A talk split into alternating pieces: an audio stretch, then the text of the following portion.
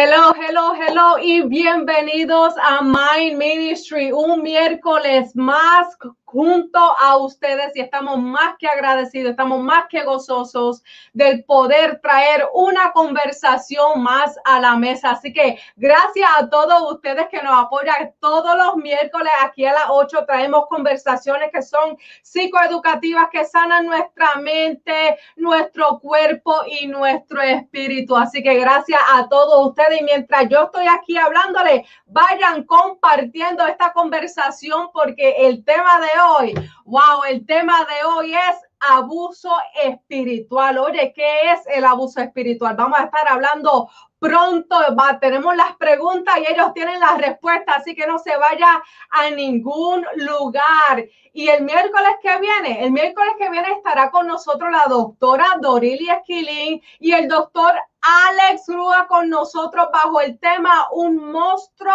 llamado infidelidad. Así que no te lo puedes perder todos los miércoles aquí por Facebook Live, YouTube Live. Y si algún día quisieras repetir el programa cerca de tus oídos, nos puedes seguir por Spotify. Así que Dios te bendiga y gracias por el apoyo. Hoy tenemos una sorpresa, así que vamos a estar dando un giveaway. We're going to be giving a giveaway tonight. Vamos a estar regalando un t-shirt de My Ministry. Adivine por qué. Porque mañana se cierra la orden. Así que si usted está interesado en aportar a nuestro ministerio, tenemos estos t-shirts a la venta con una donación de 18 dólares y eso incluye el envío. Podrá ser parte de nuestro ministerio. Así que recuerde, mañana es el último día y hoy vamos a estar regalando uno. Así que no se vaya a ningún lugar porque pronto estaremos dando el hashtag.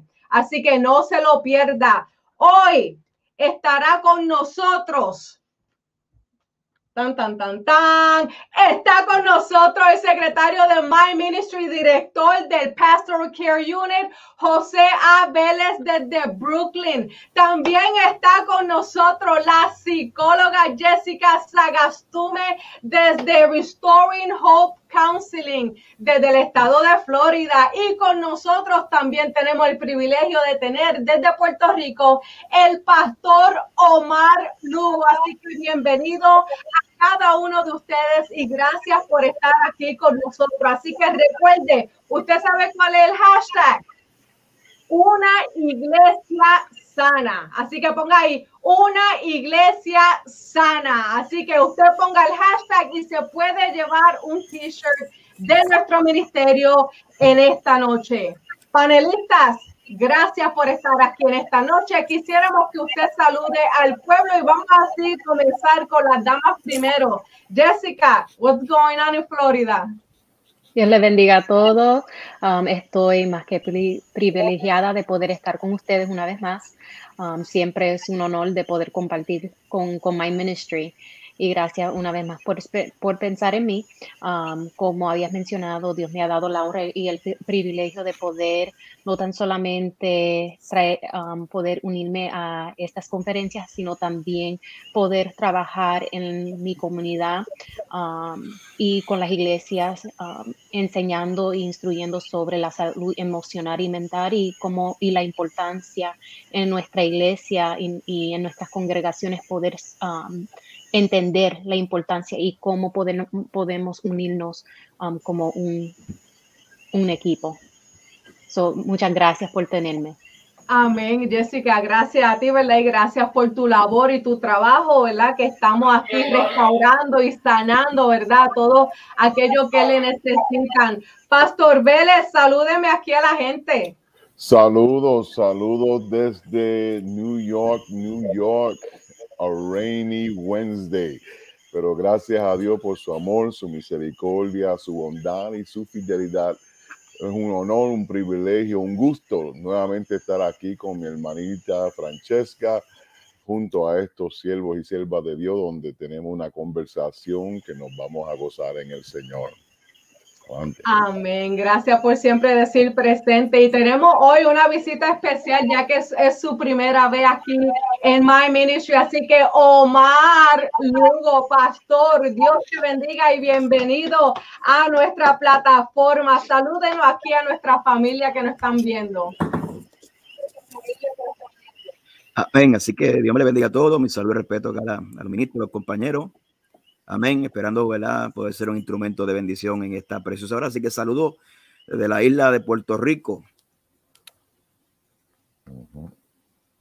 Amén a todos y gracias por tenernos aquí para compartir con ustedes. Amén, gracias a usted, pastor. Así que la conversación ha llegado a la mesa. Vaya compartiendo hashtag una iglesia sana. Ha llegado el tema en esta noche abuso espiritual. ¿Qué es el abuso espiritual? Mire, eh, pastor, eh, eh, licenciada, cuando yo estaba pensando en este tema, yo estaba, ¿verdad?, con, con, con mis inicios de la universidad, cuando yo comencé lo que era la justicia criminal Hubieron unos casos que yo tuve que estudiar, como es el caso, ¿verdad?, de Jim Jones, uh, Marshall Applewhite, eh, también conocida, ¿verdad?, la religión de la G12, Adolf Hitler, eh, hombres y mujeres que han tomado lo que es el nombre de Dios o de la religión para apoderarse ellos mismos, ¿verdad? Entonces, cuando alguien me hace esa pregunta, esos son los casos que me vienen a la mente. Pero vamos a comenzar con ustedes cuando yo digo qué es el abuso espiritual, Jessica, ¿qué es lo que te viene a la mente? So, para mí es algo que um, el pastor Julio, Ríos habló y mencionó la, la última, um, el, en la última conferencia, la última semana atrás. Um, es importante poder entrar en lo básico, que es cuál es el abuso en sí. Y cuando miramos el abuso, solo voy a, voy a hablar sobre la perspectiva psicológicamente hablando. El abuso es el intento de ejercer poder y control sobre alguien, en, esta, en este caso, um, usando la religión, la fe o creencias um, que, que causa daño a una persona. So, es entender que todo se basa en poder y control y se manifiesta en, diferentes maneras. Puede ser amenaza, coerción, puede ser usando el abuso emocional, el abuso psicológico y, es para, para poder llegar a una meta personal, una agenda personal. So, cuando miramos el, lo miramos de un punto de vista um, espiritual, tenemos que entender que espiritualmente hablando, estamos enfocándonos del espíritu de una persona. Y eso, pues, eso no tiene que ser en el contexto religioso. Eso puede ser aún una persona um, abusando de una persona emocionalmente hasta el punto donde la persona está perdiendo quién es, quién es la persona en sí, perdiendo su forma de ser, perdiendo su forma de pensar.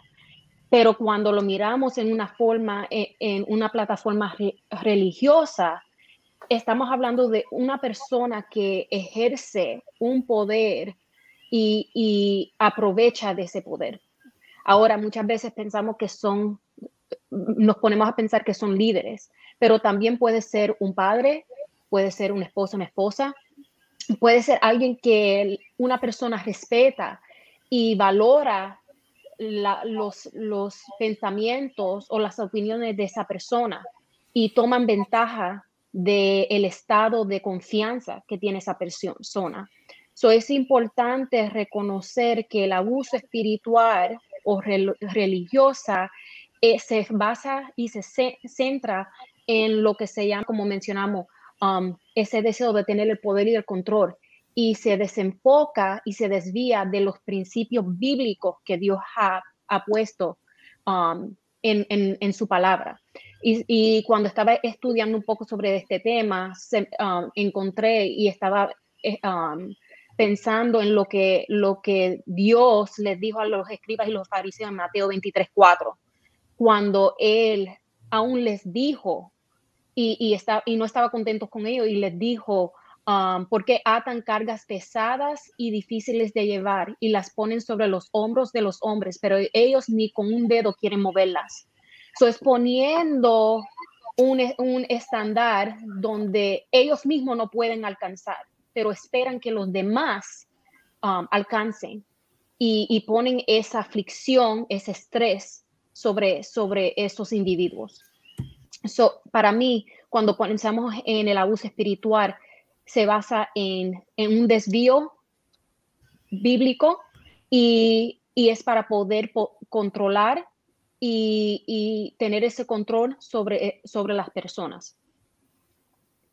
Eh, me, me, me, gusta que usted trajo, ¿verdad? Eh, eh, aquí a, la conversación que conlleva uno alejarse de lo que es la palabra del Señor, ¿verdad? Entonces, cuando uno se aleja de la, de la palabra del Señor, entonces hay uno vulnerable y comienza a actuar en su propia, en su propia inteligencia y ahí es que comienza lo que es, ¿verdad? La manipulación, el control, eh, eh, qué es lo que puedo hacer para, para, para sentirme yo mejor o, o cuán lejos puedo llegar yo usando, ¿verdad? El ánimo, eh, la motivación ajena, lo, lo, que, lo que es bien peligroso, porque ahí no solamente la vida personal y espiritual de uno está a juego, pero también estamos creando un, un ciclo de lo que es este... Eh, cuando tenemos al acusador y cuando tenemos a la víctima. Entonces, ¿verdad? Son esos juegos que uno tiene que tener su, sumamente cuidado eh, porque estamos hablando de seres humanos. Uh, estamos hablando de seres humanos. Así que, Pastor Vélez, ¿qué usted tiene que decir por ahí? Amen. So vamos, eh, eh, mi pregunta es para nuestro pastor Lugo. Amén. Eh, Pastor Lugo, ¿cómo se identifica el abuso espiritual? Amén. Eh, espero que se diga ahí, está, está, como entrecortado, pero si no. Ahora hablamos de esa identificar el abuso espiritual. Eh, me gustaría abundar un poquito más referente a lo que es el abuso espiritual, ya que la Biblia pues habla tres plataformas de autoridad, ¿no? Primero habla de la autoridad en el matrimonio, Efesios capítulo 5, verso 22 la Biblia habla de la autoridad puesta por Dios, que son las habla de que eh, la autoridad eclesiástica, ¿no? Y, y, la Biblia dice en Hebreos capítulo 13, verso 7 y verso 17, que nos sometamos a esas autoridades, ¿no? Ahora,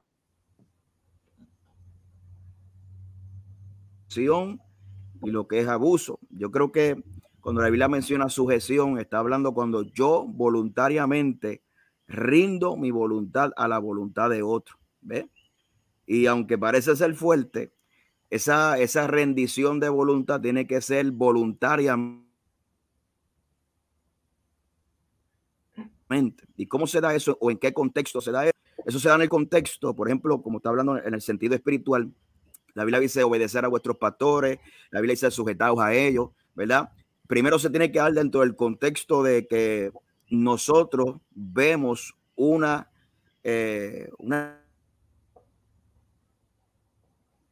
identidad, un rasgo, ¿verdad? Que esa persona, ese llamado viene de, ¿verdad? Ese llamado viene de Dios. ¿Y cómo sabemos que ese llamado viene de Dios? Viene porque hay unas características especiales, ¿verdad? Porque la Biblia dice que los pastores apacientan a sus ovejas, ¿verdad? Y también la Biblia dice que como pastores, no teniendo señoríos como ellos, sino en ejemplo de un liderazgo bíblico saludable. Y si ese liderazgo bíblico se distorsiona, ¿verdad? Pues entonces es que surge ese abuso espiritual. Yo creo que la sujeción no se demanda, la sujeción viene automáticamente cuando la gente ven frutos o ven ejemplos en la vida de los ministerios. Y es una, es causa y efecto. Eh, cuando yo tengo que continuamente demandar su demandarlo, recordar a la gente que yo soy la autoridad, que yo soy el pastor, que yo soy fulano, que yo soy el ungido y que nadie se puede levantar contra mía porque aquel que se levanta en mi contra acarrea maldición, ya eso es un tipo de manipulación, ¿verdad? Porque cuando hablamos de abuso, estamos propio, ¿no? Y yo creo que para eh, eh, que la iglesia entienda lo que es abuso espiritual, también tiene que entender lo que es autoridad ¿verdad? ¿De dónde es que emana esa autoridad? Y nadie puede ejercer la autoridad si no está sujeto a autoridad. Y eso, ¿verdad? Un principio bíblico que lo habla en 1 Corintios capítulo 11, cuando obviamente te habló de la autoridad acerca en la familia o el matrimonio. Dice que Cristo es la cabeza del hombre, ¿verdad? Y que Dios es la cabeza de Cristo. Entonces, en 1 Corintios capítulo 11, verso 3, está hablando de qué? De una cadena de mando, ¿verdad? Porque la autoridad no viene por el título, la autoridad viene por sujeción, ¿verdad? Y el estudio, por la posición, que de ahí es que emana la autoridad. La autoridad que emana, ¿verdad? Eh, viene del Espíritu del Señor, siempre y cuando. Eh, muchas veces me hacen la pregunta, ¿verdad, pastor? ¿Cuándo yo entiendo que me tengo que someter a un pastor o, o no someterme a un pastor? No es lo que yo diga de un púlpito, no lo que yo demande de un púlpito, ¿verdad? Porque esa autoridad mana del Señor y mana de las escrituras. Siempre y cuando yo me mantenga la sujeción del Señor, ¿verdad? Primeramente, pues entonces sí va a haber un liderazgo saludable. Y yo creo, ¿verdad? Que ese abuso espiritual se da en el contexto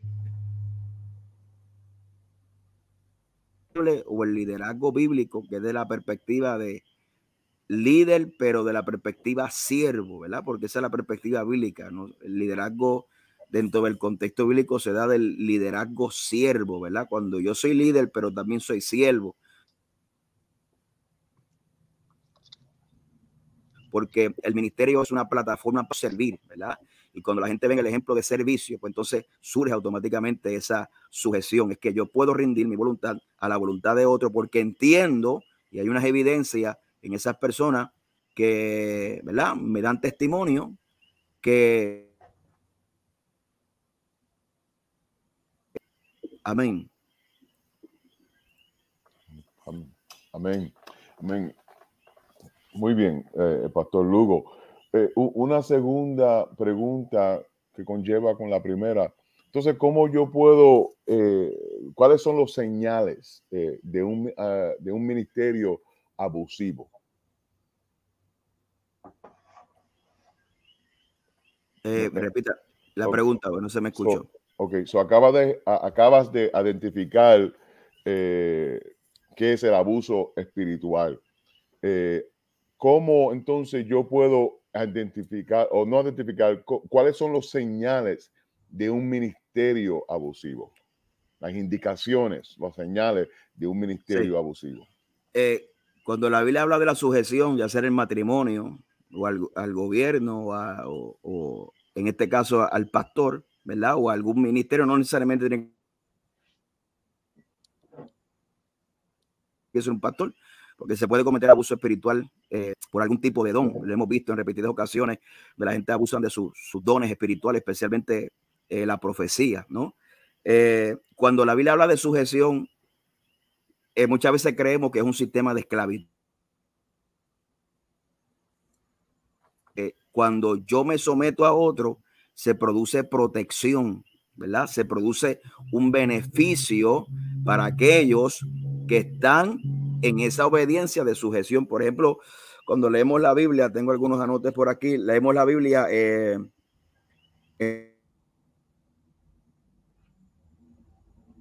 cuidado, no por fuerza, sino por voluntad, no por ganancia deshonesta, sino con ánimo pronto. Eh, y también Hebreos capítulo 13, verso 7 dice, obedecer y sujetaos a vuestros pastores, porque ellos Este, son los que dan cuenta por vuestras almas. O sea, que la sujeción en la Biblia no es un sistema de esclavitud, un sistema donde yo me someto, pero hay un beneficio al yo someterme. ¿ve? El abuso espiritual es cuando solamente es el beneficio para aquel que ejerce esa mal llamada autoridad, ¿verdad? Entonces yo puedo sacar un beneficio porque yo manipulo y saco beneficio propio y no y, distorsionando los principios de la sujeción, el principio de la, del sometimiento, ¿verdad? Eh, y es cuando hay un beneficio en someterse porque se ofrece un ambiente de cuidado para aquellos que están sujetos, ¿verdad? A la autoridad puesta por Dios. Entonces, cuando ese beneficio no hay una sujeción, no hay, no hay eh, pues entonces ese pastor se supone que me apaciente. ¿Y qué es apacentar en la Biblia? Apacentar en la Biblia significa alimentar. Cuando no hay un tipo de alimento espiritual, no hay un sustento, no hay un crecimiento, no hay un desarrollo, sino que hay una tiranía, que hay una demanda con estoy viendo rasgos que no hay ningún beneficio para mí, ¿verdad? En el sentido espiritual de ser apacentado, sino que se distorsiona el liderazgo o la autoridad desde, un altar, desde un púlpito, de un micrófono, donde simplemente lo que hace es demandar, ¿verdad? Y también existen otras, otras, variantes, porque muchas veces solamente tenemos la variante mandar, manipular o intimidar, pero también se puede manipular por medio de la adulación, ¿verdad? Que es una alabanza excesiva para buscar un beneficio propio, ¿verdad? Eh, ahorita la Silva cuando introdució el mensaje, ¿verdad? Que ella estaba en sus estudios y estaba estudiando los G12. Y también existen, muchas veces cuando hablamos del abuso espiritual, simplemente hacemos referencia a, este, a estos personajes, los que son los fariseos, los saduceos. Pero existen doctrinas actualmente que propician un ambiente para la manipulación. Por ejemplo, la doctrina de la paternidad espiritual, ¿verdad? Cuando usted estudia la palabra y usted se da cuenta que la Biblia es un libro, y, pero es un libro sagrado. Pero aunque sea sagrado, no deja de ser libro. Entonces, ese libro contiene eh, figuras eh, literarias, eh, contienen símiles, metáforas. Y cuando el apóstol Pablo estaba hablando a la iglesia de Corinto, le estaba hablando a Timoteo y le estaba hablando a Tito, como hijo, ¿verdad? lo que demuestra es una, una símile, lo que está llevar a cabo una idea. Pablo no estaba llevando eh, ni estaba intentando implementar una doctrina. ¿Por qué yo digo esto? Porque la Biblia es clara cuando dice en Hebreos capítulo 13, volvemos a esos textos bíblicos, verso 7, que apacentemos la obra del Señor. O sea, yo soy tu pastor, yo no soy tu papá, yo no soy tu abuelo, yo no soy Yo soy, yo cumplo una función ministerial, capacitarte, de darte alimento espiritual, de escucharte, de llevarte el mensaje para de aconsejarte, ¿verdad? Te aconsejo de la perspectiva que usted tiene la última palabra en, sus determinaciones referente a su vida. O sea, yo no voy a controlar su matrimonio, yo no voy a controlar su vida, yo simplemente le, aconsejo y aconsejo simplemente una, una sugerencia, ¿verdad? De una perspectiva pastoral. Entonces, existen doctrinas actualmente dentro de la iglesia que sí propicia, que propicia una manipulación espiritual, pero no desde la perspectiva que siempre estamos acostumbrados a verla, ¿verdad? De la imposición, del maltrato, sino también desde la perspectiva de una adulación, ¿verdad? De una alabanza excesiva, donde yo como ministro no quiero tocar ciertos sensibles porque mi objetivo es caerte de alguna manera bien para poder manipularte y sacar. Por eso la Biblia dice que, que no es por señorío ni por ganancia deshonesta, ¿verdad? Entonces, eh, no es por dinero, ¿verdad? Porque entonces los convertimos en pastores de la oveja, pero no me interesa realmente escuchar o apacentar la oveja. Muy bien. Muy, bien, y hablando, ¿verdad? De eh, en la obediencia hay bendición, ¿verdad? Este, nos sujetamos a nuestros líderes, pero cuando nos salimos, ¿verdad? Nos salimos de, esa senda en la cual hemos sido llamados para caminar y comenzamos a ver lo que es el abuso, el abuso de poder. Eh, Jessica, cuando, cuando ese, ese poder propio, ¿verdad? esa manipulación llega dentro de nuestra comunidad, ¿cómo es que la iglesia es afectada? So, cuando miramos basado en lo que el pastor Lugo también estaba diciendo, tenemos, tenemos que reconocer que um, todo empieza con el liderazgo. So, cuando miramos en la perspectiva del liderazgo, hay un patrón que se ha llevado a cabo de creencias en que pensamos que esta es la manera que debemos de um, liderar. Y so para cuando pensamos en el afecto, un, un líder que no es saludable crea un, una iglesia que no es saludable y una iglesia que está estancada. Y cuando pensamos también en, cuando hablamos sobre el poder y el control, eso está perjudicando que los miembros, los individuos se desarrollen y desarrollen el propósito y el llamado que Dios ha tenido para con, con las vidas de ellos. Y muchas veces cuando yo me he reunido con líderes en, individualmente, una de las cosas que aún he visto es que hay una falta de creencia en ellos mismos, una bajo, autoestima. No creen en, ellos y por esa razón o abusan o, se, sienten que no pueden y están en ese, estado de estancamiento. Y so, estamos con miembros que están muy lastimados porque han sido o se han sentido que, no pueden, um, han sido víctimas de, culpabilidad, el espíritu de culpabilidad. Yo creo que eso es una de las cosas más grandes, sentirse como que si um, ellos no son aptos o merecedores de la gracia de Dios. Y cuando nos ponemos a pensar en lo que Dios dice en su escritura, en Juan 13, Él habla de lo que es el liderazgo, lo que Dios nos ha llamado a, hacer, que es, y dice, pues si yo el Señor y el Maestro he lavado vuestros pies, vuestros, vosotros también debéis lavarlos, lavaros los pies los unos a los otros, porque ejemplos os he dado, para que como yo os, he hecho, vosotros también hagáis. So ahí está el ejemplo de lo que es servir. Y si, nosotros no estamos sirviendo a nuestros miembros, estamos creando unos conceptos de donde, no, no es entendido lo que es um, crear un ambiente saludable de servir en nuestras iglesias.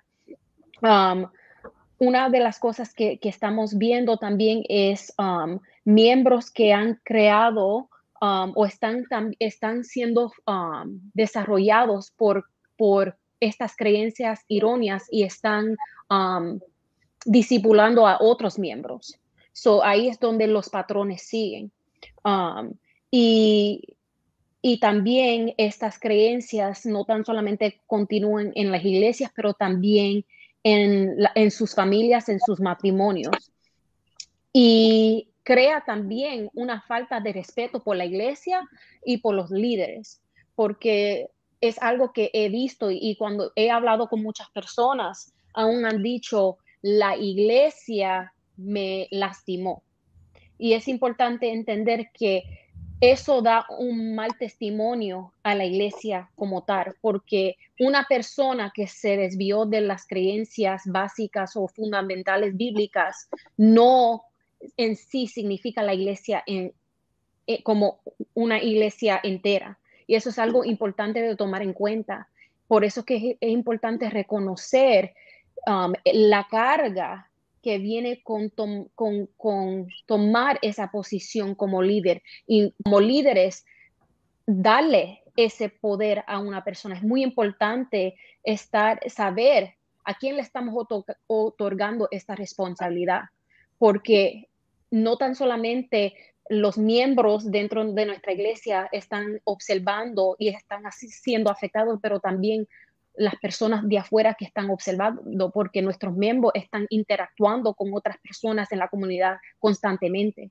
So, es importante educar, y yo sé que vamos a entrar en eso, educar a nuestros miembros, a nuestros líderes en cómo manejar las situaciones. So, en sí, cuando miramos el efecto en la iglesia, crea una iglesia, un, liderazgo con creencias irónicas, um, aunque tengan la verdad aún, hablando la verdad, pero la forma en que lo manejan no es saludable, puede ser abusiva, y no está um, llevando a cabo el mensaje que desean traer. No se está interpretando de esa manera.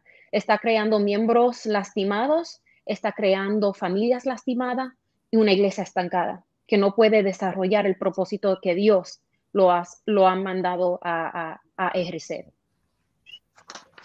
Eh, tremendo y, y, no solamente eso, Jessica, pero bien como yo comencé la conversación, ¿verdad? De estos casos como Waco, Texas, estos, estos hombres, ¿verdad? Que tomaron para los 70, para los años 70, fue que se vio esto grandemente, ¿verdad? En Estados Unidos, cuando hombres se levantaban y, estos hombres y mujeres les seguían al punto de que eh, cometieron suicidio por mayor, simplemente por lo que es el líder eh, eh, dijo, ¿verdad? Y la palabra misma lo dice en el libro de Osea, mi pueblo parece por falta de conocimiento. Por eso es muy importante de no solamente nosotros escudriñar la palabra, pero también conocer a quién es que estamos siguiendo y cuáles son sus fundamentos. No sé si el pastor Omar quisiera abundar en esa pregunta. La pregunta era cómo afecta a la iglesia. Sí, eh, ¿verdad? Y voy por la misma línea de la, de la, licenciada. Yo creo que si hay un líder sin formación, eh, pues tiene una deformación, ¿no? Y si yo estoy deformado, yo voy a deformar a otros, ¿no? Y yo creo que eh, yo, aunque, bueno, tengo 42 años, he criado en el Evangelio y soy contemporáneo con muchas ancianitos porque tuvimos la misma influencia, digo yo, de los predicadores. Y yo creo, hermano, en, los procesos, ¿no? Yo creo en, eh, eh, eh, en una carrera de, de, resistencia, ¿no? Que el propósito mío en Dios se cumple, pero no tiene que ser al paso microondas, ¿no? Entonces, creo que hay mucha gente con buenas intenciones, creo con llamado de Dios, pero que a veces se adelantan al llamado de Dios, llegan sin formación, llegan sin una preparación. entonces, si ellos mismos están deformados, pues van a deformar a otros, ¿no? Si ellos mismos fueron víctimas de, ese modelaje de, liderazgo distorsionado, pues de la misma manera van a, ejercer ese liderazgo en la iglesia distorsionado. Y lo que hacen es lacerar, marcar. Y cuán importante es una persona que cuando primera vez acepta a Cristo y se convierte, cuán importante es ese discipulado, ¿verdad? Porque ese discipulado, esa formación primera marcará toda la trayectoria de su vida, ¿verdad? En la carrera como cristiano, ¿no? Eh, y si esa deformación, ¿verdad? Eh, surge, pues lamentablemente estarán toda la vida deformados, corriendo de aquí para allá sin entender. Y creo que es muy peligroso y muy nocivo para la iglesia, ¿verdad? Esa, esa plataforma. Por eso es que debemos esperar el tiempo de Dios, eh, entender que el llamado o el ministerio no es un juego, es una cosa seria. Por eso que cada vez que la eh, volvemos a estos versículos, estaba leyendo estos versículos de Veros capítulo 13, y el liderazgo también está consciente que rinde cuenta, ¿no? O sea, yo como pastor no solamente tengo cuidado de mi oveja, sino que le hago de una perspectiva también que entiendo que algún día me pedirán cuenta por lo que me confiaron.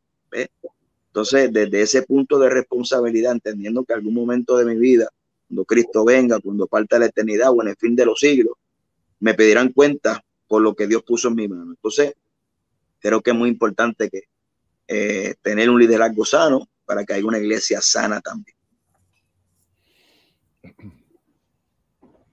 Amén, amén, tremendo. Gracias por compartir, Omar. Este, Vélez, adelante.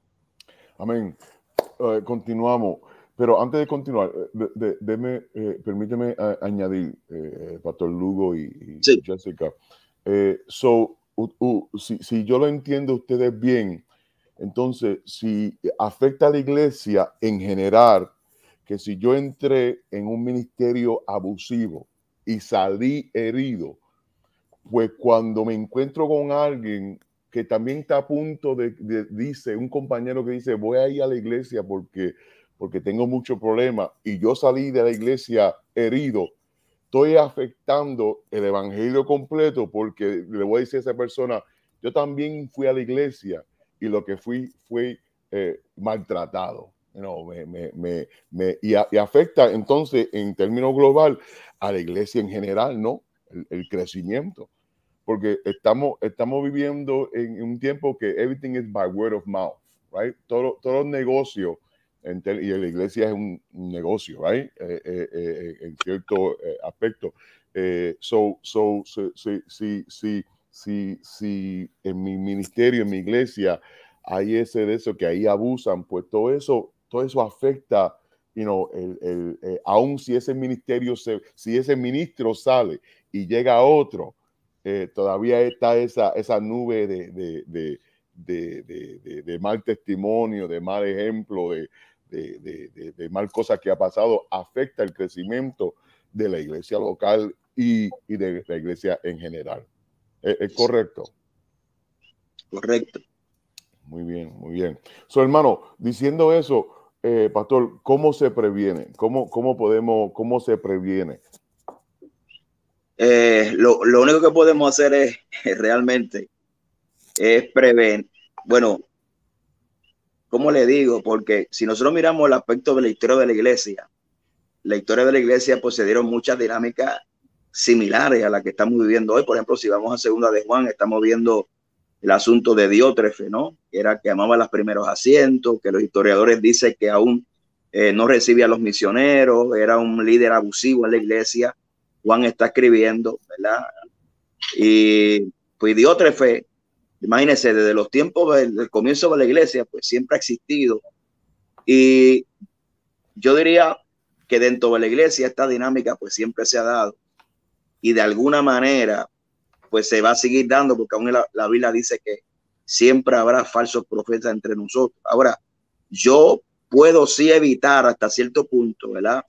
ese abuso espiritual en mi vida, ¿verdad? Primero porque parte del abuso, de las definiciones de abuso, es engaño, ¿no? Eh, cuando yo me educo en la palabra, pues yo puedo prevenir para mi vida que abusen de mí, ¿no? En el, sentido de que voy a conocer lo que es liderazgo bíblico, voy a conocer lo que es la función de un pastor, voy a conocer, ¿verdad? Cuáles son las limitaciones, ¿verdad? Eh, pero hasta cierto punto, yo creo que de alguna manera todos hemos pasado por eso, ¿no? Por el, por el, por el punto de ser abusados de alguna manera. Y si yo miro para atrás, pues yo le doy gracias al Señor, eh, porque si puedo hablar, fue porque algún día pues los pude experimentar. Y, y al fin y al cabo de eso se trata el Evangelio, ¿no? De pasar momentos duros, difíciles, incomprensibles, pero si amamos a Dios lo suficiente, lo vamos a pasar y vamos a madurar. Entonces, de alguna manera, pues sí se puede evitar y de alguna manera, hablando del aspecto de la soberanía de Dios o el plan de Dios para nuestra vida, si amamos a Dios y pasamos por este proceso, lo vamos a pasar y en vez de convertirse en una herida, se va a convertir en una experiencia para usted poder aconsejar a otro, ¿no? O poder fortalecer a otro en medio de esa circunstancia.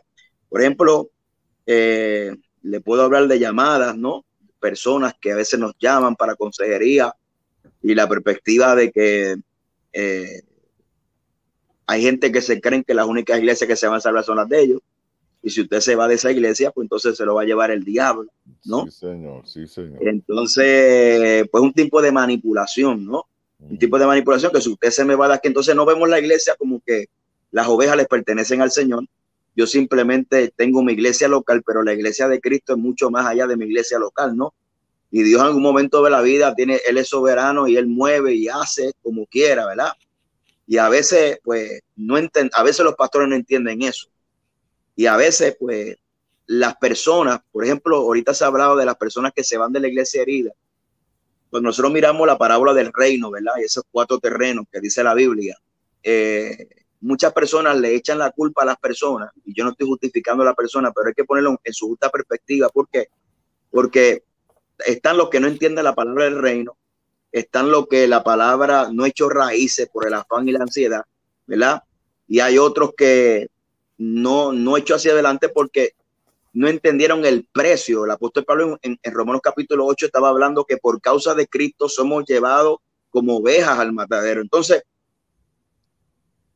el tema también del sufrimiento desde el púlpito se ha perdido por miedo de que el evangelio pierda eh, pierda su eficacia, ¿no? O, que no sea atractivo para el oyente. Pero por eso es que la predicación tiene que ser desde la perspectiva de denuedo. La palabra de denuedo lo que significa es una clara presentación. O sea, cuando yo presento el evangelio y predico desde el púlpito, no solamente le estoy predicando las cosas bonitas, sino también los retos y desafíos que enfrentan aquellos que deciden seguir a Cristo y el costo porque si usted mira a los apóstoles y usted mira los ministerios y usted mira la historia de la iglesia apostólica del segundo siglo, Policarpo, en, ¿verdad? Que dicen los historiadores que eh, murió a los 86 años siendo quemado en hoguera por el, por, el imperio romano, ¿no? Y a Policarpo se le dio la oportunidad de, negar a Cristo. Y él dice, ¿cómo yo voy a negar a Cristo si en 86 años lo que me he hecho es bien? O sea, ese mensaje de que, de que las ovejas conozcan el precio que hay que pagar por servir a Cristo y que nuestros enemigos en muchas ocasiones, lo hablo por experiencia, no son los del mundo, sino son los mismos que alaban a Dios como tú, los mismos que creen en el mismo Cristo que usted. Entonces, también nosotros debemos preparar eh, a las ovejas que entiendan que por medio de pruebas y tribulaciones heredaremos el reino de los cielos, ¿no? Y que todo obra para bien para aquellos que aman a Dios. Entonces, en ese sentido, yo le diría, mi consejo sería aquellos que están escuchando, eh, para aquellos que están escuchando, es que hay situaciones en el Evangelio que no se pueden evitar, ¿verdad? Eh, y muchas veces el crecimiento, por eso es que en el desarrollo humano, hay una etapa del desarrollo humano que se llama adolescente, que es adolecer, ¿no? Que no estamos madurando y el ser humano crece por medio de las experiencias. Entonces, yo le diría que muchas veces eh, Dios es el mismo, es el que permite esas circunstancias en nuestra vida. Y yo diría a la gente que, que es hasta inevitable. Yo le diría.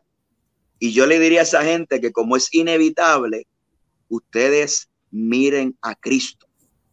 Que su ejemplo primordial sea Cristo. Que los hombres fallan, que nosotros somos seres emocionales, eh, cambiantes, imperfectos y que solo Dios es veraz. ¿Ve? Entonces, es que a veces, muchas veces hablamos de la perspectiva, cuando hablamos de la mujer que fue sorprendida en el acto de adulterio, yo estoy seguro que todo el mundo se identifica con la mujer, pero nunca nos identificamos con los que tienen la piedra en la mano. ¿Usted me está entendiendo? Uf, yes. Entonces, ah, nosotros tenemos que ser sinceros. Nosotros tenemos que ser honestos con nosotros mismos, eh, sinceros. Yo le digo a mi iglesia, mire, mi hermano, el día que, que yo deje de predicar la palabra del Señor, usted, usted puede ir de aquí, porque yo no estoy buscando seguidores, yo estoy, yo estoy aquí para ser discípulos de Cristo. ¿verdad? Y ese es el trabajo del pastor. No es que usted me siga a mí, yo soy también y estoy en la rueda del alfarero y puede ser que algún momento falle porque soy humano, no soy perfecto. Y puede ser que algún momento, puede ser que lo ofenda porque soy humano y también estoy luchando por mi salvación. Y de esa perspectiva, cuando nosotros nos hacemos proselitismo, sino que hacemos discipulado, porque proselitismo es totalmente diferente a ser discípulo. Cuando yo hago proselitismo es que yo los quiero, yo quiero agregar nuevos adeptos a mí, pero yo no estoy buscando que la gente me sigan a mí, yo estoy buscando gente que sigan a Cristo, porque esa es la gran encomienda delegada por Cristo a la iglesia.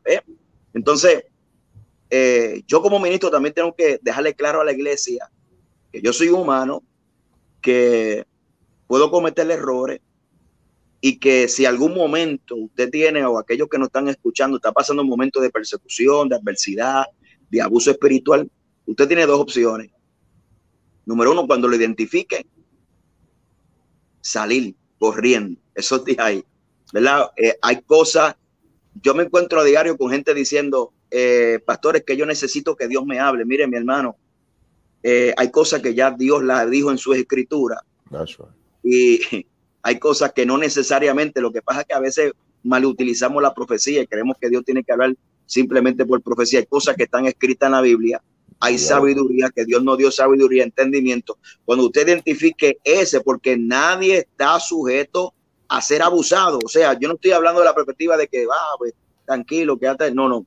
Cuando usted identifica el abuso, que puede ser que lo pasó, que lo pasó, usted sale corriendo porque el avisado ver mal y huye. Eh, uno no, uno, uno, uno ni siquiera le pide confirmación a Dios porque usted está delante de una persona que porque si estamos hablando del abuso, de la manipulación, pues una persona que tiene un, tiene un discípulo, tiene un liderazgo distorsionado, ¿no? Y usted no va a crecer ahí, usted no va a ser, usted no va a desarrollarse, usted va a, usted va a perder sus energías y usted puede perecer. en ese, en ese medio ambiente usted puede perecer porque hay cosas que Dios permite, pero hay cosas que la gente se someten voluntariamente. Yo digo que gente, yo digo que cuando la Biblia dice, Mateo capítulo 4, que, que el Espíritu llevó a Cristo al desierto, no fue que Cristo se antojó ir al desierto, fue que el Espíritu lo llevó al desierto. Y hay gente que ellos mismos se meten al desierto, ellos solitos, ¿verdad? Entonces, eh, procuremos, ¿verdad? Que cuando identifiquemos eso, nosotros poder salir corriendo de las garras, porque posiblemente usted está ante una persona que tiene un liderazgo distorsionado. Ahora, ahora usted, mira, usted dijo la palabra clave, ¿verdad? Este, cuando nosotros identificamos este tipo de, de comportamiento, este, no sé, ¿verdad? Si era un libro que se había escrito para los 80, los 90, no, no, no, no recuerdo muy bien, pero era titulado Corre por tu vida. Entonces, ahí es cuando viene corre por tu vida, ¿verdad? Pero quisiera hacerle esta pregunta a ambos, ya que la gente está aquí este, preguntando y quieren saber. Eh, de la perspectiva del pastorado y de la perspectiva de la psicóloga, ¿cuáles son algunos ejemplos de abuso espiritual? Jessica, usted puede ir primero con, la perspectiva de la psicología y después el pastor aquí nos no, lleva a la iglesia. Okay. Um, so, para mí, cuando miramos, y una vez más, cuando, cuando nos regresamos o, o nos enfocamos en lo que dice la Biblia, yo me pongo a pensar en cuando Jesús hablaba de los pecados de Jerusalén en Ezequiel 22.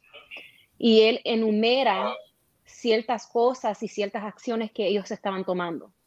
Y una de es, algunas de ellas eran, eran um, derramando sangre y, um, no necesaria, que no era necesario para destruir a propósito, um, a propósito las almas,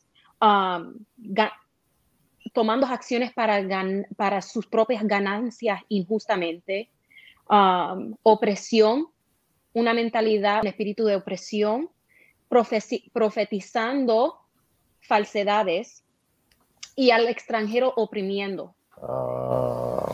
Y eso en sí, para mí, abunda y toca de lo que es el abuso espiritual. Y ahora algo que quiero sí tocar que no se ha mencionado, pero creo que es muy importante, es el abuso pastoral y de hacia liderazgo, porque hemos tocado sobre lo de um, el abuso hacia los miembros, pero también tenemos que reconocer la otra parte. Y yo, y algo que Dios ha puesto en mi corazón, trabajar es con los hijos de pastores. Y no puedo empezar a ni contar cuántos hijos de pastores yo me he sentado y han padecido de dolores profundamente. Hemos, estoy hablando aún cuando miramos en la perspectiva psicológica lo que se llama el trastorno postraumático, PTSD, de, no, de estar estancado emocionalmente, estar estancado espiritualmente, aún estancado en su, en su, en su llamado porque han sido tan lastimados y manipulados por los mismos miembros de las congregaciones. Hay, falta de gracia y hay falta de, amor hacia, hacia estos hijos y, reconociendo que ellos también son humanos, primeramente, y reconocer que aún el abuso y la manipulación cuando tiene que ver con pastores, reconociendo, es no, es no respetando la posición que Dios les ha dado como líderes de nuestras congregaciones. Y, causando mucho estrés. Aún hay um, research, hay estudios que dicen que la número una razón que, que por las cuales los pastores um, fallecen es por ataques de corazón. Y no es por su condición física, sino por el estrés. estamos, estamos maltratando a nuestros propios líderes. Y el maltrato emocional, reconociendo que a veces, como decía el pastor Lugo, tenemos que entender aún que Dios nos ha llamado a, someternos a nuestros pastores, a los líderes, al liderazgo, a lo que Dios les ha mandado a decir. No, no siempre vamos a estar de acuerdo, pero teniendo que reconocer que aunque no estamos de acuerdo, Dios los ha puesto para guiarnos hacia, hacia el, camino correcto. Y a veces la medicina no, siempre um, tiene el mejor sabor, pero reconociendo que la medicina es necesaria para tratar nuestro cuerpo tan la misma manera que trata nuestro ser y, y, nos ayuda a, mejorar y, crecer. So, eso es algo que sí quería tocar, que es una de las, una de las formas que, o, síntomas de abuso, no tan solamente hacia los miembros, pero también hacia los pastores, los líderes. Y es algo que es muy importante um, tocar. Um, so, cuando miramos aún el abuso, sea líderes, pastores, miembros, es usando las um, escrituras para avergonzar a alguien. Dios nunca avergonzó. Él trajo sus pecados a conciencia, pero con gracia, con amor. No, nunca para hacerlo sentirse mal o menospreciarlo eso es algo que es muy importante tomar en cuenta. Um, también obligar a alguien a, para hacer algo fuera que ellos no se sienten cómodos. aunque, si sean en finanzas, aún tomando en consideración eso que a veces hay esa presión de tener que dar, dar, dar, aunque la persona no se sienta cómoda. Y eso es algo que tenemos que tener cuidado porque tiene que salir de ellos. Eso fuera de la voluntad de ellas, de ellos. Um, otra cosa que sí eh, eh, tenemos que tener mucho cuidado, ahora lo, lo, llevo más allá en, el punto psicológicamente, es que Dios sí ha llamado, nos ha llamado a perdonar al, que nos ha hecho mal, pero también tenemos que tener mucho cuidado porque han habido momentos donde personas sí han sido víctimas de abusos um, bien profundos y, y, a veces se, se, um, se instala o se encarga perdonar al que ha, causado el dolor, aunque no haya un arrepentimiento real. Y tenemos que reconocer que a veces eh, hay heridas tan profundas que son mucho más allá que heridas espirituales, que tenemos que reconocer los sentimientos y los acontecimientos de lo que esa persona, esa víctima ha pasado y no, no imponer nuestras creencias en que usted tiene que perdonar porque si no, um, no vas a llegar al cielo. Así no funciona, porque estamos lastimando y no estamos eh, llegando a la raíz. Tenemos que tratar, trabajar y sanar, trabajar con esa persona. So, también eso es una forma de manipulación y abuso, porque no podemos esforzar sin trabajar, sin tener compasión, sin entender. So, esas son algunas de, de las cosas y me imagino que el pastor Lugo también puede añadir a eso. Amén. Eh, tengo problema con internet, entro y salgo por aquí, vamos. Eh, señales, ¿no? Del, abuso espiritual, esa es la pregunta, ¿no? Sí, sí. Sí. Eh, yo como, como líder tengo que entender que el púlpito no se resuelven los problemas. ¿Sabe? El altar es para ministrar a otro. para eso está la oficina. La oficina, pues, se dialoga, se, dialoga, se, se tocan temas sensitivos, ¿no? Y, muchas veces yo oigo continuamente este llamado eh, impulsivo de, de corrección, ¿no? Y a mí me gusta mirar o ser bibliocéntrico, digo yo, porque la Biblia ofrece un balance perfecto, ¿no? Entre lo que es la corrección y lo que es la restauración. Eh, la corrección no es simplemente señalar lo malo, o sea, el pecado.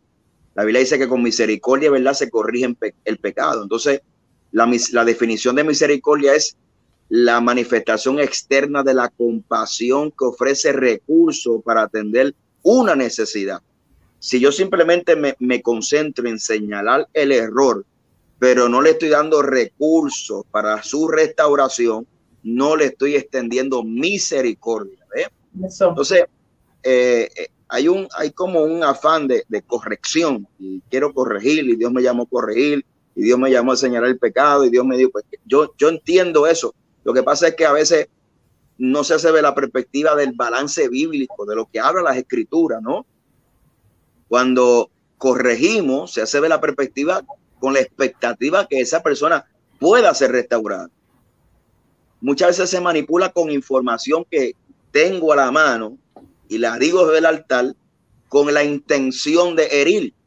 Ahora, hay gente que dicen, no, lo que pasa es que a la gente no le gusta la verdad, pero yo puedo decir una verdad, pero mi intención con decir esa verdad puede ser destruir. Eso también es un abuso espiritual. Cuando el apóstol Pablo estaba hablando, hablando su hijo espiritual Timoteo, le dice, retén las palabras sanas que de mí oíste. Porque una cosa es sana doctrina y otra cosa es estar sano para enseñar sana doctrina. Por ejemplo, si yo, si yo cojo un alimento, si yo cojo un alimento, con mi, si yo cojo un alimento saludable, con mis manos sucias, el alimento que es limpio, yo lo voy a ensuciar porque estoy con, otra intención. Y la gente se olvida que Dios pesa, porque cuando Cristo se aparece a las siete iglesias en Apocalipsis le dice, ustedes van a saber que yo soy el que escudriño la mente y la, el corazón de la iglesia. Entonces, no es la cuestión de que yo hable verdad, es con la con qué intención yo estoy hablando verdad. Porque es pues, precisamente esa es la connotación, el contexto bíblico cuando Pablo está diciendo, retén las palabras sanas que de mí oíste. Esa palabra en el griego es higiene. O sea, no solamente la Biblia habla de una sana doctrina, también habla de que del aquel que pretende enseñar sana doctrina tiene que tener unas intenciones sanas. Yo tengo que tener higiene, ¿verdad? Entonces, yo puedo coger la Biblia, que es verdad, y destruir con la verdad porque mi intención no es restaurar. Y eso es abuso espiritual. El altar no es para resolver problemas, para eso está la oficina. Eh, manipulan, porque no solamente existe la manipulación desde la perspectiva de la autoridad referente al ministerio, sino de la perspectiva de los dones. Uno de los dones eh, que la Biblia dice, no menospreciemos la profecía, pero uno de los dones que yo considero que son más destructivos si, si no son usados por Dios es el, don de la profecía, ¿no? Eh, Primera de Juan capítulo 4, verso 1, amado, no creáis a todo espíritu, que muchos falsos profetas han salido por el mundo. Usted no sabe la llamada que uno atiende a veces y los casos que uno escucha, que usted se queda, usted se queda, este, digo yo, bruto, ¿verdad? Bruto. Eh, porque, eh, sabe, la profecía no está para, para destruir matrimonio, o sea, para decirte, mira, esa es la mujer que no te dio, porque eh, la profecía no divide iglesia. No. Mm. La profecía no crea mala sospecha. Dios cuando habla, habla claro. Eh, hermano, si te dice el Señor, hay muchos que desean tu destrucción. Entonces, cuando tú escuchas esa palabra, tú comienzas a sospechar. Dios no va a crear sospecha en ti. Son bochincha. Correcto. el Dios que yo le sirvo no es bochinchoso. No crea, no crea mala sospecha. ¿Eh? Mm, mm, mm. Eh, y hay tres voces que hablan, obviamente la voz del hombre, la voz del diablo y la voz del Espíritu Santo.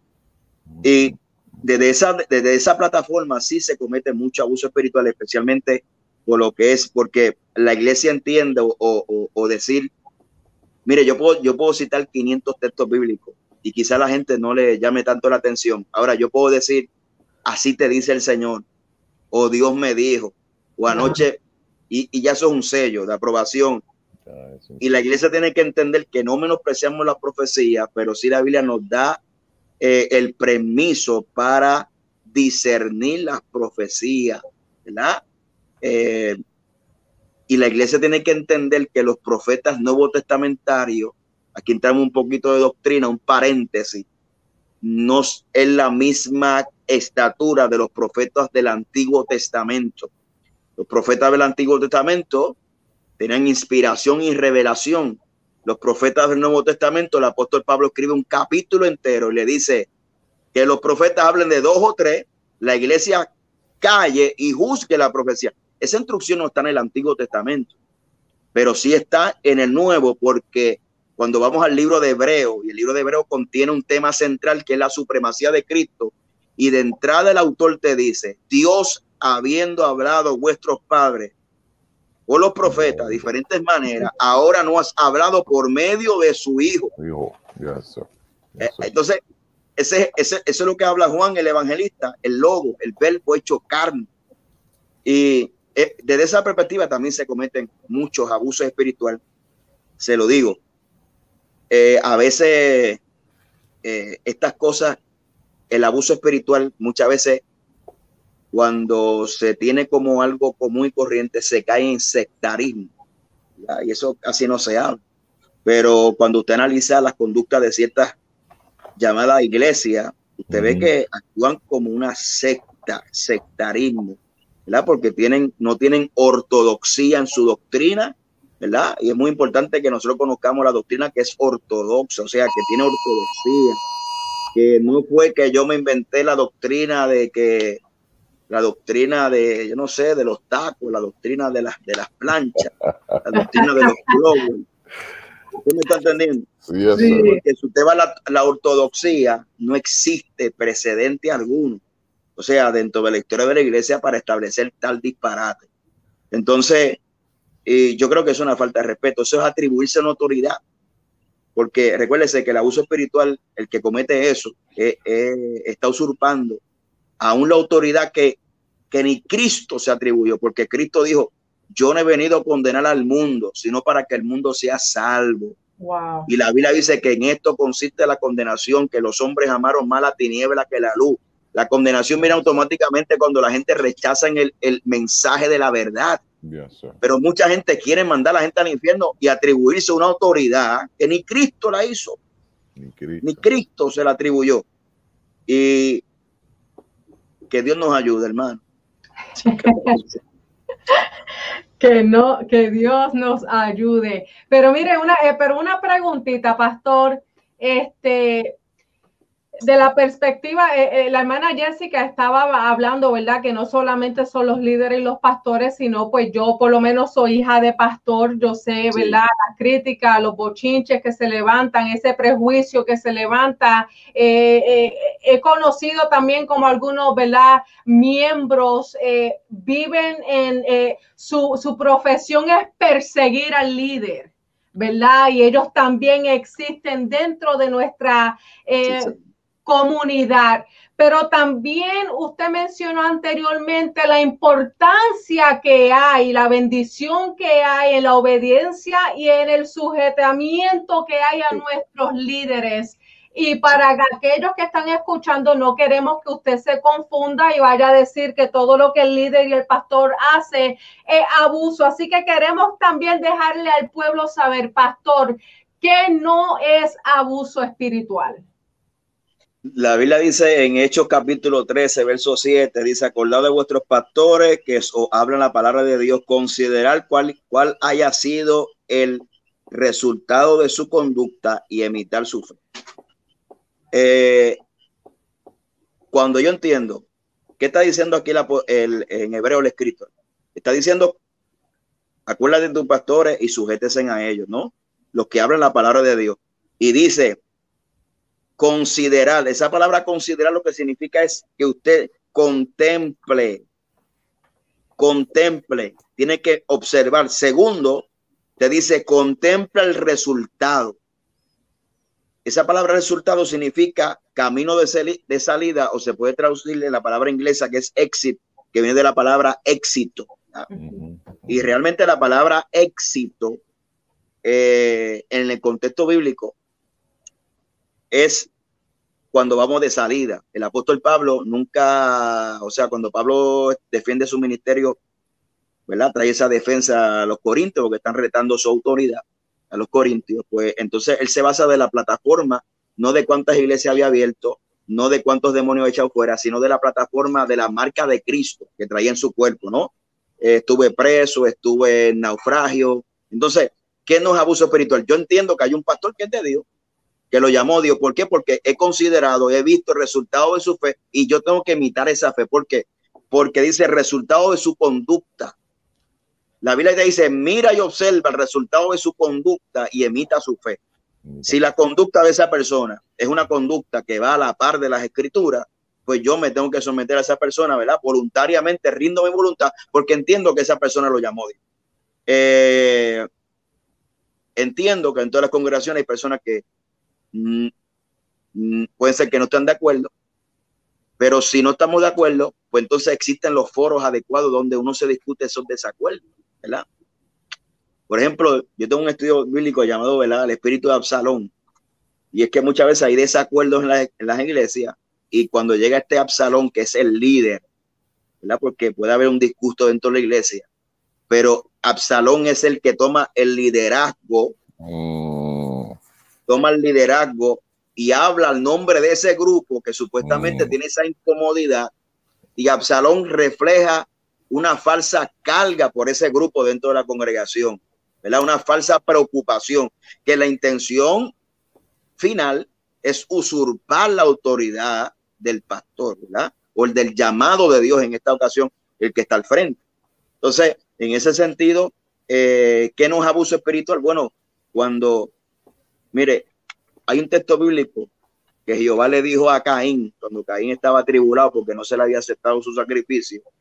Y él dijo, si no hicieras, si no hicieras el bien, no serás, no serás exaltado o alabado. Entonces, también tenemos que entender que hay personas que hacen lo malo y quieren el beneficio de Abel, ¿ves? Pero tienen conductas de Caín. Entonces, eh, ahí es cuando entra la verdadera corrección, ¿verdad? Porque, por ejemplo, si nosotros hablamos y leemos eh, unas instrucciones en Tesalónica, en, Tesalónica el apóstol Pablo literalmente le está diciendo a la iglesia, mira, por ahí hay una gente que no trabaja, se entrometen en lo ajeno. Con esa gente, ni te juntes con ellos. O sea, hay ciertas cosas que parecen contradictorias en la Biblia, pero cuando se hace una medida que afecta a la comunidad de fe, se permiten, aunque, aunque parezcan en su, en su, ¿verdad? su superficie como si fuera abuso espiritual, porque siempre se busca el beneficio del cuerpo de Cristo por encima del individual. Entonces Pablo a veces tiene que comer, a Pablo a veces cuando escribe, escribe contundentemente a las iglesias, como en este caso la Tesalónica, le dice, mira, por ahí una gente que no trabajan, se entrometen en lo ajeno. Mire, a ese señalarlo y con, con ese ni os juntéis. No Pablo no está abusando de su autoridad. Pablo está haciendo un plan de contingencia para que la comunidad de la fe, de fe en ese, en ese estado, eh, ¿verdad? En ese, en ese lugar, no se contamine, ¿verdad? No se contamine por esa actitud que puede perjudicar a la mayoría de la iglesia. Entonces, a veces, porque apacentar no solamente es alimentar, apacentar también significa pastorear y el pastor tiene un callado. Entonces, mucha gente confunde, hay autoridad que es autoridad saludable, ¿verdad? Es que cuando el pastor está de parte del Señor, el, pastor o, el líder es un empleado de Dios. Yo, yo tengo que observar por los intereses del reino de los cielos, ¿verdad? Ese es mi trabajo. Yo estoy aquí para apacentarte, estoy para, para cuidarte, pero también Dios me dio un callado. Eso significa autoridad. Entonces, también tenemos que entender que vivimos en una sociedad que es sumamente sensible, ¿verdad? Eh, que esos son otros 20 pesos también. Que Ese es otro tema. Ese es otro tema, ¿no? Eh, eh, tú sabes, no pueden usted corregirlo o, aconsejarlo de una forma sana, que se marchitan los muchachos, ¿verdad? y entonces, por eso yo decía ahorita que tenemos que preparar la iglesia para que entiendan el precio, ¿verdad? Que, que es servirle a Cristo, ¿verdad? Pero una corrección saludable, que la intención sea restaurarte, no es abuso espiritual. O sea, yo no voy a abusar de ti porque mi intención es que usted se levante. A veces puedo sonar fuerte o a veces puedo sonar firme, ¿verdad? Firme, porque lo cierto del caso es que todo en algún momento o en alguna etapa o en alguna esfera necesitamos firmeza, porque necesitamos firmeza de carácter, ¿verdad? Porque el pastor no es esta figura, puede ser carismática, pero no significa que siempre se esté riendo como un payaso, porque eso son otros 20 pesos. Eh, mm, mm, también mm. significa que una persona que tiene carisma, pero es una persona también firme, tiene un carácter formado por Dios, ¿verdad? Que, que inspira respeto, ¿verdad? Eh, eh, a la congregación. Eso será mi, será mi aporte. Amén, amén. Y si la hermana Jessica Vela no tiene nada que añadir, le permito aquí al pastor Vélez que siga con la siete. Muy bien, número siete. Ok. Eh, Sister Jessica, so, ¿cómo afecta la salud mental y espiritual eh, de una víctima, de una persona que ha sido abusado espiritualmente? So, cuando hablamos, como había mencionado antes, lo, lo que afecta es So, cuando eh, hablamos de el abuso espiritual, estamos hablando del espíritu de la persona. So, en sí está, está menospreciando el espíritu o el ser de, de quién es, quién Dios los, los ha llamado y se manifiesta en bajo autoestima, falta de confianza. So, esa falta de confianza puede ser hacia la iglesia, el liderazgo, relaciones interpersonales entre ellos con otras personas. Y eso es algo que, causa muchos problemas, porque aún crea problemas familiares. Y cuando miramos la fuerza de la iglesia es, se basa de, la salud de, la familia. Y ahí es donde el enemigo está atacando, son nuestras familias.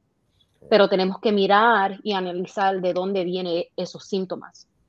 Eso es un, es un como, como hablé antes y hemos tocado, es un patrón que ha estado, se ha estado llevando a cabo por, por mucho tiempo. So, es, es un patrón generacional. So, hablamos de patrones generacionales dentro de las familias, pero también hay esos patrones en la iglesia. Y eso es algo que es importante hablarlo, educarnos y para poder empezar a romper. Um, so, en sí, cómo afecta a las personas es en su estado, como mencioné, emocional, psicológico, en poder creer en ellos mismos, en poder tener la confianza de reconocer el llamado que Dios los ha dado y poder ejercer ese llamado en una manera saludable, poder producir frutos que son saludables, que es lo más importante. Pues yo la, yo la escucho a usted, Jessica, y me viene a la mente Vélez. Yo no sé si usted se pudo conectar ahorita, pero yo estuve este, escuchando a un pastor de mi concilio en esta mañana y él estaba hablando, ¿verdad? Le estaba hablando al pastorado y él dijo que era necesario, ¿verdad? Que el pastorado entendiera que estamos lidiando con seres humanos y no roboses, no bestias, ¿verdad? la importancia que está en la educación y en el vocabulario que usamos. El ejemplo que él hizo, cuando una persona quizás esté desahogándose y nosotros usamos ese punto débil para decir, esas son changuerías, siempre con lo mismo. Pero eh, necesitamos entender que cuando yo soy débil o lo que me hace a mí débil, quizás usted lo ve como débil pero para usted es fuerte. Entonces yo no puedo juzgar tu situación, yo no puedo juzgar tu vida en este momento porque yo no estoy caminando, ¿verdad? En tus zapatos. Y tenemos una palabra para todo aquel que está escuchando. Aún usted sea víctima, quizá usted ha pasado, ¿verdad? Por ciertas situaciones en la cual eh, se siente herido, quizás como el pastor Vélez dijo, eh, eh, la iglesia me hirió, quizá ando por ahí, ¿verdad? Buscando a quien me escuche porque en una ocasión fue víctima, ¿verdad? De, de una persona que quizás eh, quiso lo mejor para usted, pero lamentablemente le hizo daño. Y tenemos una palabra para usted, Jessica. ¿Cómo nosotros podemos sanar después de estas ciertas experiencias? Número uno, creo que es importante poder um, empezar con educarnos educarnos en lo que dice la, la, escritura. Y cuando nos educamos, reconocemos que Dios, muchas de las, aún de las, vamos a decir, los dolores que hemos pasado, no han sido porque Dios a que lo ha deseado para nosotros. Nosotros somos humanos y cuando estamos, estamos rodeados de, de humanos, estamos, estamos rodeados de imperfección y van a ver momentos donde vamos a ser lastimados. Cuando miramos aún a Jesús, Jesús fue, es el primero que que tuvo que pasar por, por muchas dificultades. Él fue traicionado por su propia, propia gente. So, Dios dio el ejemplo de lo que es el traicionado y lastimado. Pero reconocer, como dijo el pastor Lugo, que a través de esas situaciones tratar de buscar el un propósito que nos ayuda a nosotros a, poder seguir hacia adelante. Dios no desea que nosotros pasemos por esas experiencias, pero a la misma vez Dios puede usar esas experiencias para ayudarnos a, crecer, a poder ministrarle y, testificar a otras personas. Um, es importante tratar de buscar un propósito para poder um, seguir hacia adelante. También es importante empezar como, como tener estas conversaciones que, que, usted, que hemos tenido, estamos teniendo, educar a nuestra congregación, a nuestra sociedad, a nuestra comunidad en la importancia de, de cómo nuestras acciones afectan a nuestro, ambiente. Porque a veces estos son lo que se llaman normas culturales o, generacionales que nunca hemos, los hemos puesto en perspectiva. Y algo que siempre digo cuando estoy trabajando con personas es que aunque algo sea lo normal, no siempre significa que es lo saludable. Mm. Aunque ha sido la norma por muchos años, aunque ha sido la norma aún en nuestras familias, nuestros patrones familiares por muchos años, no significa que es lo saludable. Eso es poder tomar una pausa y preguntarnos si estamos, si nuestra iglesia está produciendo algo que no tiene un olfato saludable o, un olfato bueno. ¿Qué es lo que está pasando? Y poder sentarnos y analizar qué es lo que tiene que ser um, restaurado, qué es lo que tiene que ser sanado, qué es lo que tenemos que arrancar desde la, raíz, que es, que es bien importante. Y también tenemos que tomar una decisión de perdonar, porque podemos aguantarnos y aferrarnos a ese dolor, pero reconocer que eso es lo que el enemigo desea para con nosotros, poder tomar esa herida y aislarnos. Y eso es algo, y sentirnos aislados y eso es lo que el enemigo busca. El, enemigo es como león rugiendo y buscando a quien devorar. Y cuando estamos aislados, sin soporte, estamos um, vulnerables y sujetos a, caer. Eso es importante reconocer que hay que haber una decisión de perdonar, no para la, otra persona, sino empezando con usted mismo, para poder ser libre y poder vivir la vida una vez más que Dios nos ha llamado a vivir. Una vida bendecida, una vida llena de paz, de felicidad. No significa que no vamos a atravesar um, dificultades, pero aún en medio de esa dificultad, ¿cómo podemos mantener esa paz?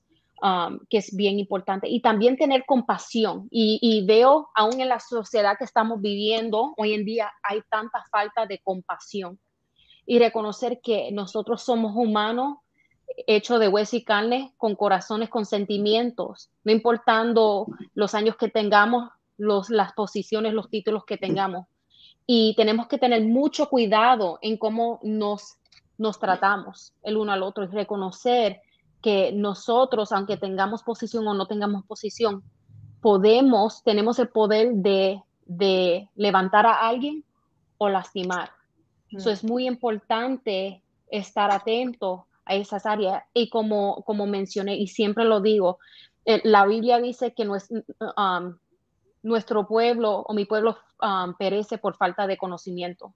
Y es importante, muy importante poder um, crear capacitaciones aún para nuestros líderes en cómo manejar situaciones difíciles, en cómo manejar a diferentes caracteres dentro de la iglesia poder manejar, um, cómo poder llevar a cabo una palabra de restauración, poder tocar esos temas porque son bien importantes. Hay un libro que se llama Un líder emocionalmente sano por Peter Casaro, que lo, para mí ha sido un libro muy que me ha ayudado bastante en ver la perspectiva aún de un pastor que fue abusado y tuvo que, y, abusó y tuvo que tomar una pausa en poder reconocer cuáles son estos síntomas y cómo podemos ayudar a nuestro liderazgo en poder llevar a cabo un liderazgo saludable y fructífero. So, es poder también no tan solamente esperar que nuestros pastores nos eduquen, pero también nosotros tomar esa iniciativa en educarnos a nosotros mismos. Yes, amén, amén, amén. Pastor Lugo, ¿alguna última palabra que quisiera compartir antes de cerrar? Sí, eh, es que cuando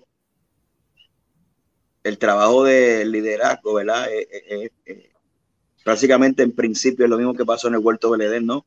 Que era un hombre la imagen y semejanza. Y ese hombre era representante de Dios sobre la tierra. Cuando pues, se comete este abuso espiritual, a la gente también no solamente se le distorsiona la imagen de la iglesia, se le distorsiona la imagen de Dios, ¿verdad? Porque esa persona es representativa de Dios. Entonces, ¿cómo diría yo que estas personas pueden eh, ser restauradas?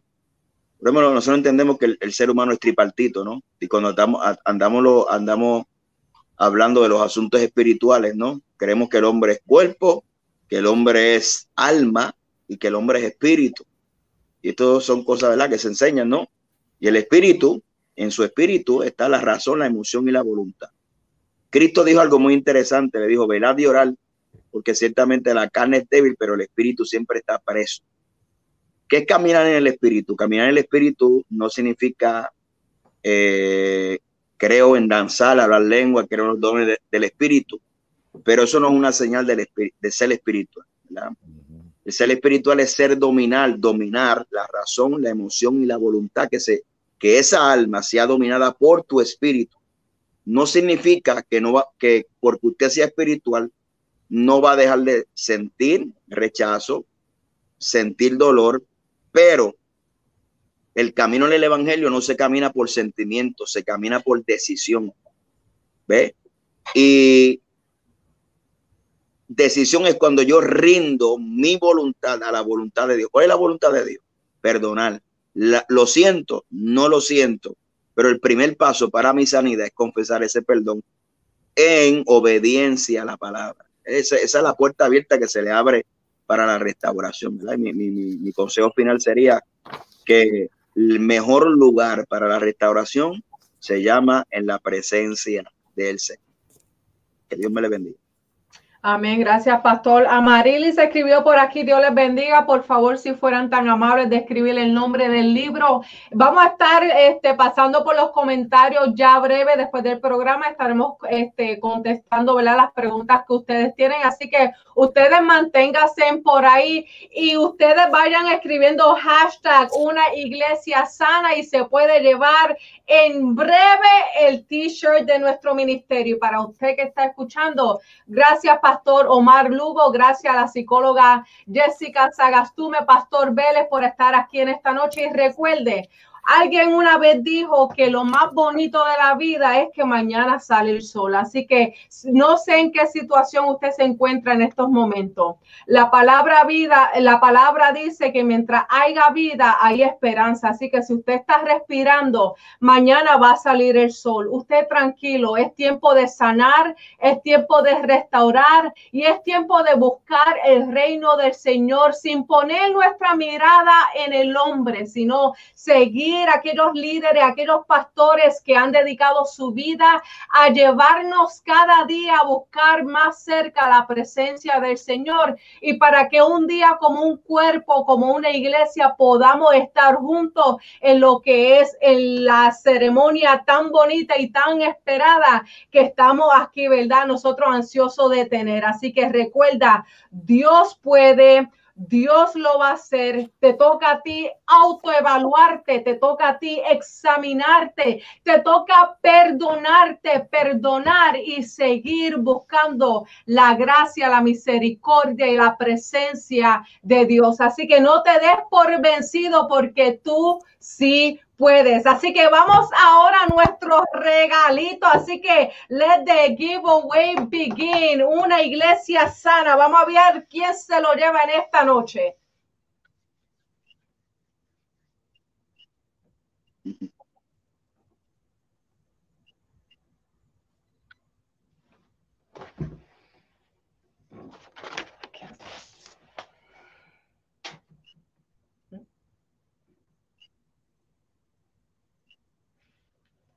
Mercedes Andujar desde la República Dominicana. Mercedes desde la Quisqueya, te llevaste uno de nuestros t-shirts. Así que gracias por siempre decir presente. Gracias por tu apoyo. Saludamos a todos los que están escuchando desde la República Dominicana y ahí a donde usted se encuentra. Dios te bendiga. Recuerda de conectarte el miércoles que viene. Va a estar la doctora Dorili Esquilín, Alex bajo el tema un monstruo llamado infidelidad, porque estamos aquí para traer una conversación que sana tu familia, sana tu iglesia y restaura tu comunidad. Así que hasta luego, Dios te bendiga, Dios te guarde y hasta aquí la conversación. Linda noche.